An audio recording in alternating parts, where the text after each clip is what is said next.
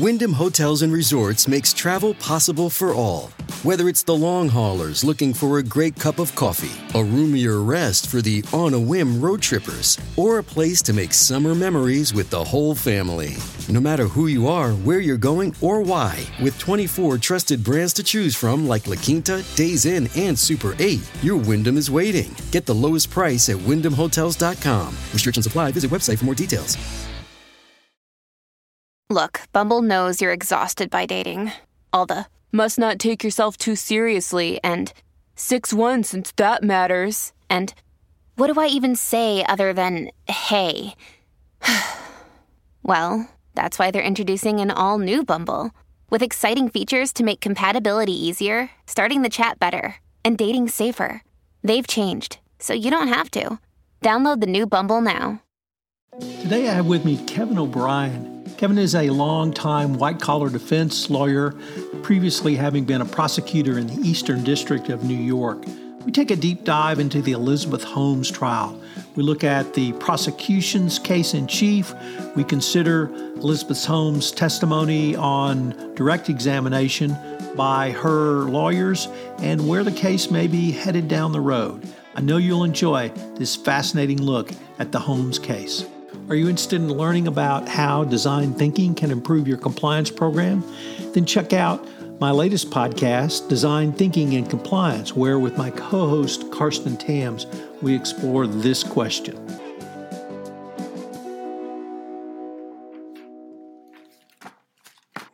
Hello, everyone. This is Tom Fox back for another episode, and boy, are you in for a treat today.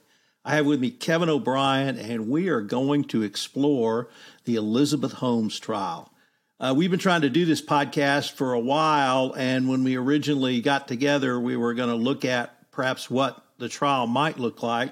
But as it worked out, uh, we weren't able to record until uh, November 30. So uh, I think it's going to be much more fun, Kevin, because we're going to get to kind of Monday morning quarterback what happened. And now we have Elizabeth Holmes herself on the stand. So, um, before we get started, could you tell our listeners a little bit about your professional background and describe your current practice? Sure, Tom. Uh, I've been a, uh, white collar practitioner for 30 years plus, served uh, in the Justice Department as a prosecutor before that in the Eastern District of New York, which is the site of quite a few famous cases, especially recently. Um, I've had over 20 jury trials. My most recent case uh, in court in 2019, I, we, we, were involved in the Platinum Partners case, a huge hedge fund here in New York that imploded, and I represented the CFO, and he he walked out of court a free man. He was acquitted of every count in July of 2019. And since then, I've been doing counseling. Most of the job is trying to keep people from being indicted or going to jail. And that's what I've been spending most of my time doing. Kevin, let's turn to the trial itself. But before we uh, get into the details, maybe I want if we could explore for those listeners who just jetted in from Mars uh, what is the Elizabeth Holmes trial? Why is it so significant, or why do you see so many interesting issues in this case? Well, it's interesting on numerous levels. It is a huge case. The, the government has been at it now for about uh, two months. They've put on 29 or 30 witnesses, uh, introduced numerous emails and other documents. Just the logistics of it uh, have been huge. It's also unusual because um, you don't see many uh, fraud cases in the world of private equity hedge fund investment, especially in Silicon Valley. Um, they're rare, and so this is noteworthy for that. And uh, and it, it, it's exposed a lot of. I don't think many people, even lawyers, realize how customs work in this field, and it's exposed a lot of those during the course of the trial. Finally, of course, there's Elizabeth Holmes, who's a noteworthy person and uh, uh, made herself a celebrity a la Steve Jobs, and uh, and now she's partly paying the price for that. She was up front then uh, in the limelight, and now some of her past statements and uh, and uh, representations, I think, have come back to haunt her some. Um, and frankly, she is a woman, and that makes her, you know, doubly unusual. And there, there's been some commentary focused focused on that fact as well. Kevin, uh, when we were going to start this pod, or when we first proposed it, you were going to maybe talk about some of the weakness, excuse me, the strengths you saw in the prosecution's case pretrial. But now that we've had the prosecution rest its case in chief, what did you see as some of the strengths the prosecution brought out? Well, it appears from this distance, and I haven't been at the trial, and that's a significant qualifier because you don't get a feel for the interaction which goes on in court and which the jury experiences every single day. Uh, but from this remove, the government's case was extraordinarily careful and, and well planned, and I think well executed. I mean, they had they had they had victims, so to speak, come in and testify, uh, false readings. One woman was falsely told she had a miscarriage. Another person was falsely told um, uh, he had prostate cancer. Um, these are these are uh, striking human events, which surely would have resonated with the jury. But none of these victims, and there were a number of them, had interactions with Ms. Holmes herself. And that's really the core of the case. What did she say um, to induce people, if anything, um, to, uh, to uh, follow her under false pretenses or fraudulent misrepresentations? And for that, the government did several things. They called they called a number of uh, people who worked in the uh, in the lab, the company lab, and this tell this testimony was extremely telling. The, the, the, very first lab director for the company, a fellow named Rosendorff, testified for five days, and he was cross-examined for a full day after that, and um, he really laid out a litany of of, of, of misstatements and falsehoods that was that set the tone, I think, for the government's case. He came on early. Um, among them, uh, he told he told uh, Ms. Holmes directly at some point that they couldn't go forward with a product launch because the tests didn't work. Um, the so-called mini labs or Edisons uh, were not working. They had a 40% failure rate. Uh, none of the testing that had been done today met with um, uh, uh, government would have met with government approval, and that therefore they should halt the launch. And she basically said no. I mean, she was shaken, uh, she was upset, uh, but she went ahead with the launch. And eventually, by 2015, I believe, Mr. Rosendorff just had to quit. They were about to advertise another testing success that was in fact not a testing success that she felt that he felt rather they they they couldn't justly represent to the public as something they could properly do. And so he quit. And the story really went downhill from there. Um, interesting thing about the chronology of the case i think it, that according to the government the scheme started in 2009 the company, I believe, was founded in 2006.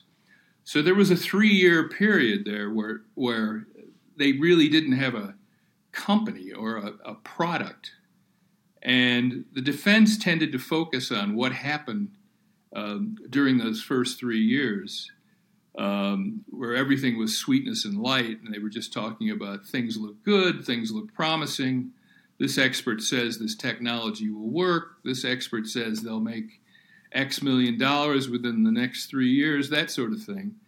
And, and, those, were, and those were easy statements to make uh, by the company. But when the rubber hit the road, starting in around 2009 and increasingly every year thereafter, things became more difficult. So the, the, the government's case was really focused on the post 2009 period. So, in a way, you had uh, two ships passing in the night to some extent. The defense focused on, on one set of facts. And this was also true in the case of her testimony so far. She's taken the stand, of course. And she focused on the earlier period and how great everything was. And she never knew there were these problems. Everyone was telling her this looked so promising and was going to be such a, such a success. And she was shocked, shocked to find out when the Wall Street Journal article came out in late 2015 that none of these things were true. Um, but the government had been focusing on that period of time all along, the latter period of time, and I think that was that was interesting. The question is whether the jury will um, be alert to this disjunct in the chronology focused by each side. Um, but as I said, the government the government's proof um, was uh, multifaceted. They put on investors and business partners uh, who told stories that were um, hard hitting and, in fact, sometimes shocking. Um, and finally, they put on journalists. Uh, I think their last witness was Roger Parloff, who flatly said that Holmes had lied to him and gave a you know a laundry list of things to sort of top off the government's case. Um, she she told him that the mini labs can do anything that uh, a Quest diagnostic central lab can do, which, based on the evidence, does not appear to be true. Um, that, they never use third party devices to do blood tests when, in fact, they did. Even when they didn't tell people they were doing that, they weren't using their own devices, they were using other people's devices which is why when dignitaries and, and celebrities and investors came through the lab and they said, "Let us take your let us t- let us take a blood reading. You know, let's let's use a, a one of our finger devices and and um, and we'll we'll test your blood." They couldn't give the the people involved a result right away. They said, "Oh, this will take 48 hours," and what they were doing was sending it to a lab somewhere and having it uh, properly tested. Um, uh, he also said that she told him that uh, the, the mini labs were being used in Afghanistan by the armed forces, but oh, we can't tell you about it because of government secrecy and confidentiality concerns. But based on the evidence that came in, there was no such government contract. Um, um, the Defense Department looked at this briefly but did not go forward with it. Uh, and finally, uh, she didn't disclose to Parloff that somewhere like somewhere in the in the neighborhood of forty percent of the tests were being done uh, venously, the old-fashioned way, not using the the finger prick device. So he sort of summarized the greatest hits, so to speak, in what looked again from this remove to be a very effective presentation. So the government had all this and they they covered all the ground, and the impact um, uh, to this observer was telling. The uh, let me turn now to the defense. In pre-trial, we heard, uh, I think, a lot of information that Elizabeth Holmes was going to essentially erase, uh, erase an abused spouse type defense that she was bullied into this by her partner Sunny Balwani, who was a COO of Theranos and her uh, paramour. Um, she is now beginning her fourth day on the witness stand. And uh, yesterday, near the end, uh, she began to articulate that defense. But up until that time, uh, at least my readings in the papers, were she came across as the Elizabeth Holmes we saw on television. Very self assured, very calm, very persuasive, a woman who was very much in charge of a company. And I really wanted to use that long winded introduction to, to maybe explore with you uh, putting her on the stand, the risks of putting her on the stand, certainly the upside of putting her on the stand. But did these first three days maybe take away from what may be the ultimate defense, she's going to say, I was bullied into uh, making these fraudulent statements. Yes, it wasn't only the first three days, it was the entire course of the government's case. They knew this was coming, so they, they carefully planted questions of various witnesses to the effect of did she appear to be in charge? Was she on top of details? Uh, who gave the presentation? Was it Sunny, her partner, or Elizabeth Holmes herself? And the answer to almost all these questions was it was Elizabeth Holmes. Uh, the, the opinion seemed to be that she was fully in charge and ran the show. So, with that planted, um, you know, there's a there's a certain it's it's not really fertile soil for a defense of this kind. Um, uh, and and the government's cross, I believe, will begin today of her. So we'll see how that goes. But certainly, it was not fertile soil for this kind of defense. But the other thing I'll say though is, she gave an account I, I thought was moving of, of alleged um, abuse in the relationship between Sunny Balwani and herself. And uh, l- let me put it this way a jury to find her guilty does not have to disbelieve that account. It, it was it was moving uh, and forceful, and she had documentary evidence in the form of emails and text messages to back it up. But the point in terms of the trial, I mean, obviously there's a human element here, and, and we should always take these allegations seriously. But the point, from the trial point of view, is that none of it had anything to do with her carrying out of her responsibilities as the head of this company. She even admitted to her lawyer that Balwani never told her or forced her or ordered her to do anything. Um, this may have colored her judgment, she wanted to suggest. But again, cut to all the other witnesses who almost uniformly pointed out she was cool and collected, in command of the details, and clearly appeared to be running the ship. So, uh, effective as it may have been on one level, I, I, I don't think it really engaged the government's proof. Um, but you know, the chemistry is a hard thing to predict in a especially in a trial of this length and complexity. And certainly, I, I think one tactical consequence of her testimony yesterday was that the government may be a little more careful in how they cross examine her. Um, they don't want to become the Sunny Balwani of this trial. And I think that may um, cause a certain amount of inhibition in the way they cross examine her today and subsequent days. But apart from that, I don't think that I don't think the testimony um, on this subject, which people have been talking about for a while, I don't think it's going to have a significant impact on what the jury decides. Again, I could be wrong. I'm not there. Uh, and We'll be right back with more from Kevin O'Brien after this message from our sponsor.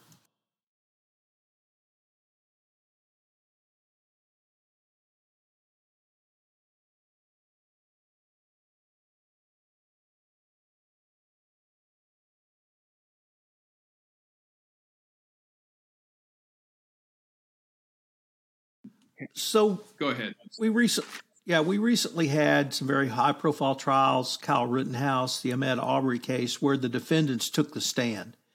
And uh, I think in both cases, it really sealed the jury's mind, or at least helped seal the, the jury's verdict. And I don't want to go into those trials, but uh, rarely do we see the defendants take the stand. And certainly uh, in this case adds to that. And I really wanted to explore with you how would you think through that decision as a defense lawyer uh, about putting a defendant on the stand? Well, it is a very uh, risky step, as everyone has pointed out. Um, but, you know, in these cases, everything is relative. If your case is not going well, um, why not? And um, um I think that may have been part of the consideration here. Uh, they needed something to sort of um, revamp, uh, take the initiative, give the jury something to think about, take the uh, take the offense away from the, the government and give it to uh, Ms. Holmes. And what better way to do that than by by having her testify in her own defense. Um, I think Rittenhouse was a different case. I think I just don't think the the prosecution was prepared for him to take. No one thought he would take the stand. Um, you know, he's not a he's not sophisticated in a courtroom um, or a boardroom um, the way Elizabeth Holmes is, and he did a remarkably good job testifying. I think, which again surprised the prosecution, and the the net result was um, successful for him. But I think this case is different. They've they've known or suspected for a while that she would do this. Um, it's hard to put on an you know an abuse case like the one she advertised if you don't your, yourself take the witness stand. So they knew or strongly suspected this was coming, and I I would expect that today they'll be well prepared. Uh, let me pick up on a phrase you said earlier. I hope I wrote it down wrong. Uh, you called it the feel for the interaction in the courtroom. And then you talked about the intangibles. Uh, the interaction between witness and jury, the interaction between counsel and witness, the interaction between the court and the jury. And I was wondering uh, if you're a defense lawyer or a prosecutor, are you, when you're in the middle of that action, are you well suited to try to understand that feel, or do you have associates at counsel table or perhaps in the gallery who help you try to assess that feel? That's a good question. I, I, I, like to have one person who's sort of watching the jury at all times. If if I have a large enough team, which you sometimes don't, um, have a person at, at our table who's just focusing on what the jury is doing or possibly saying uh, even during breaks. Uh, I remember a, uh, there was a famous case years ago when I was, I think, still a prosecutor, the Imelda Marcos case.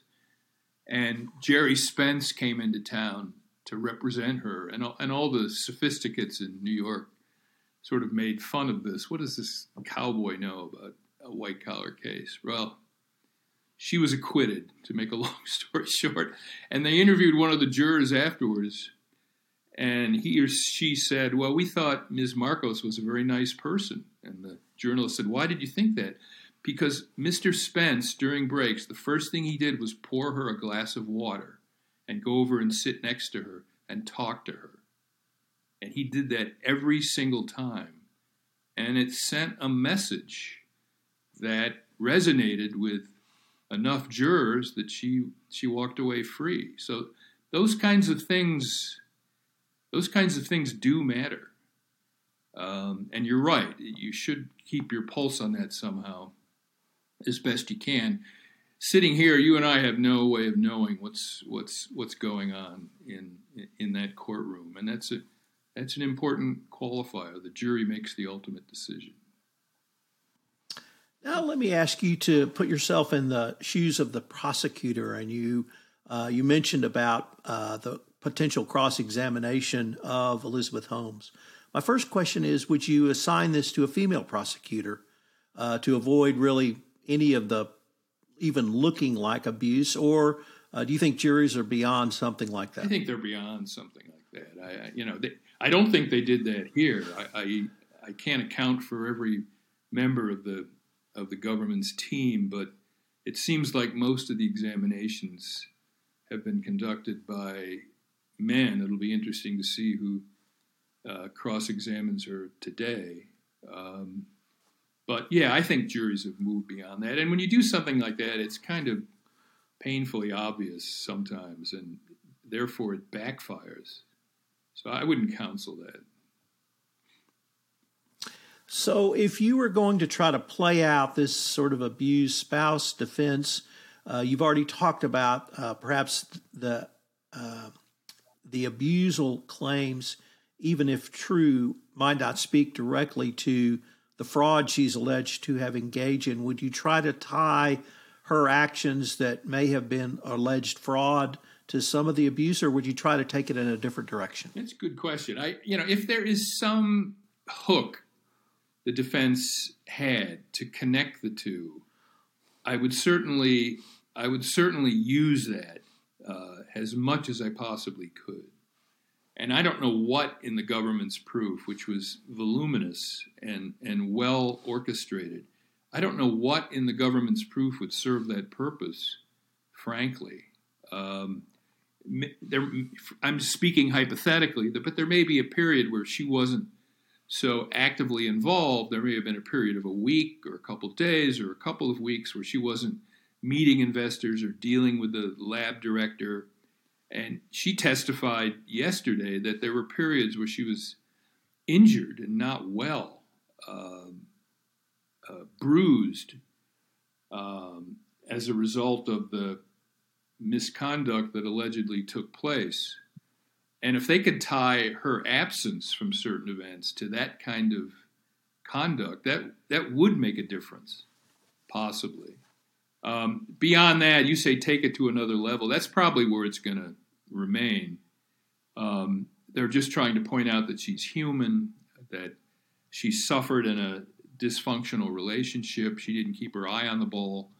Um, she was pressured into sort of ultra macho behavior by Balwani. That was part of the testimony. She he belittled her and said, "You're not being, you're not behaving like a man, in effect, and uh, you know you've got to you've got to become a new Elizabeth Holmes, that kind of thing."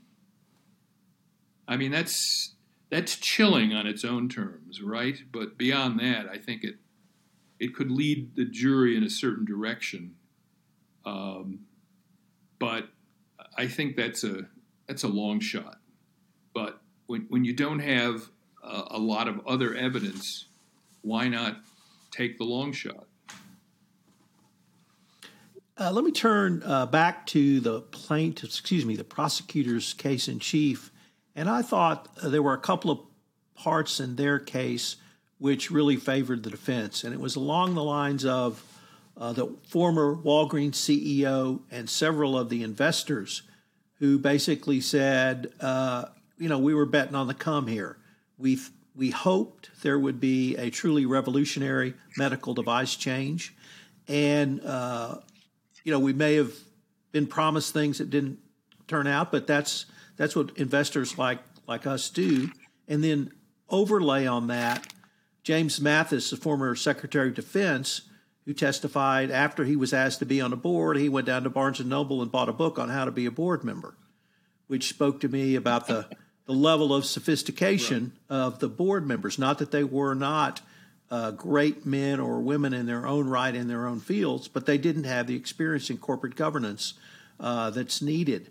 Uh, do will any of those were any of those weaknesses in the plaintiff's case from your perspective? Yeah, they were, and the, and the defense did spend a, a, a lot of time on this during cross examination.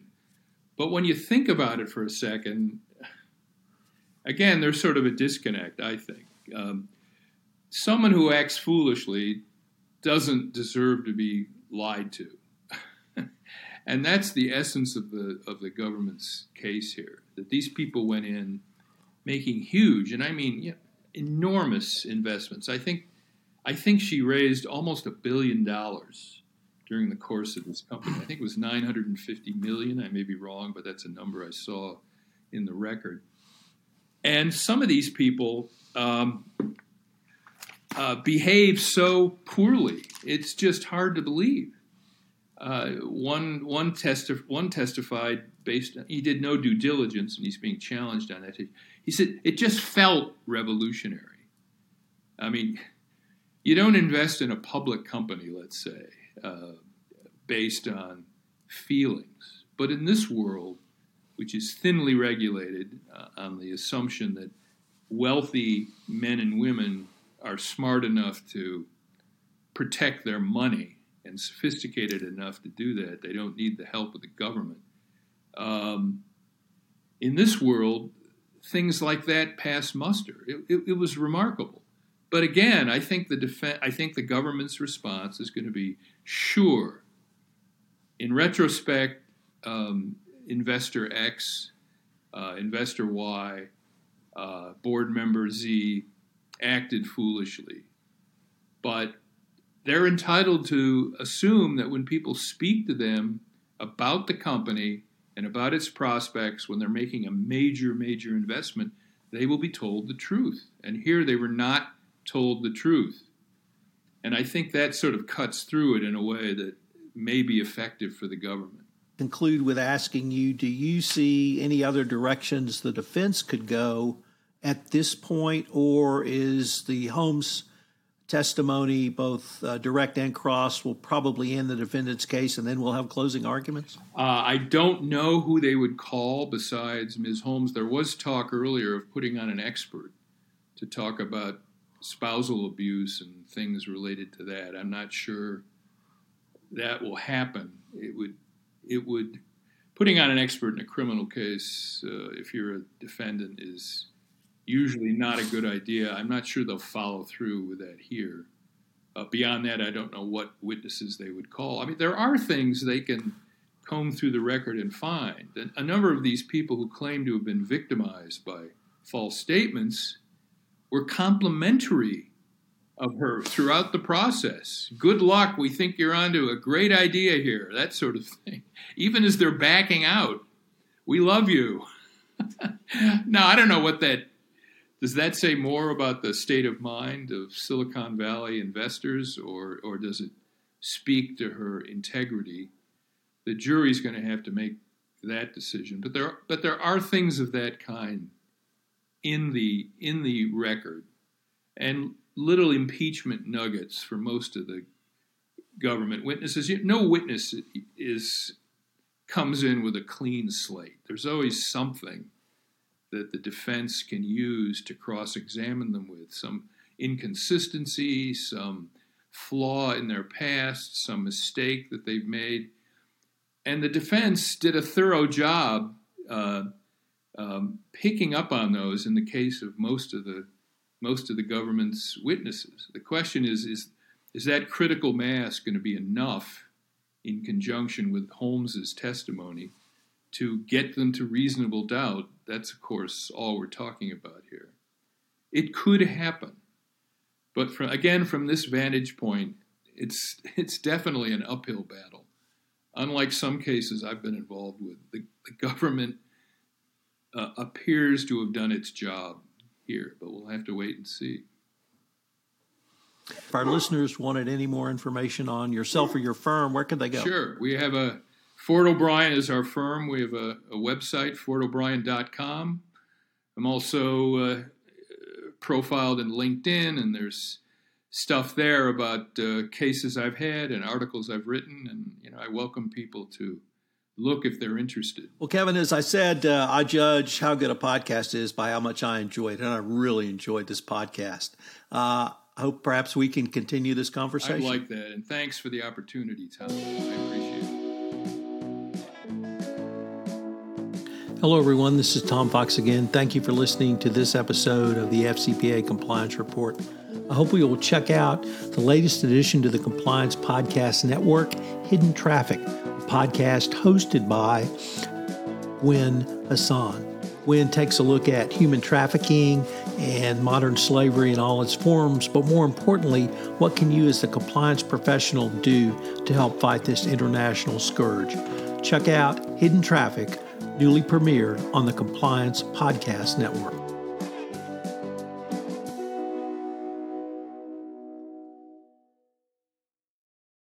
This podcast is a part of the C Suite Radio Network.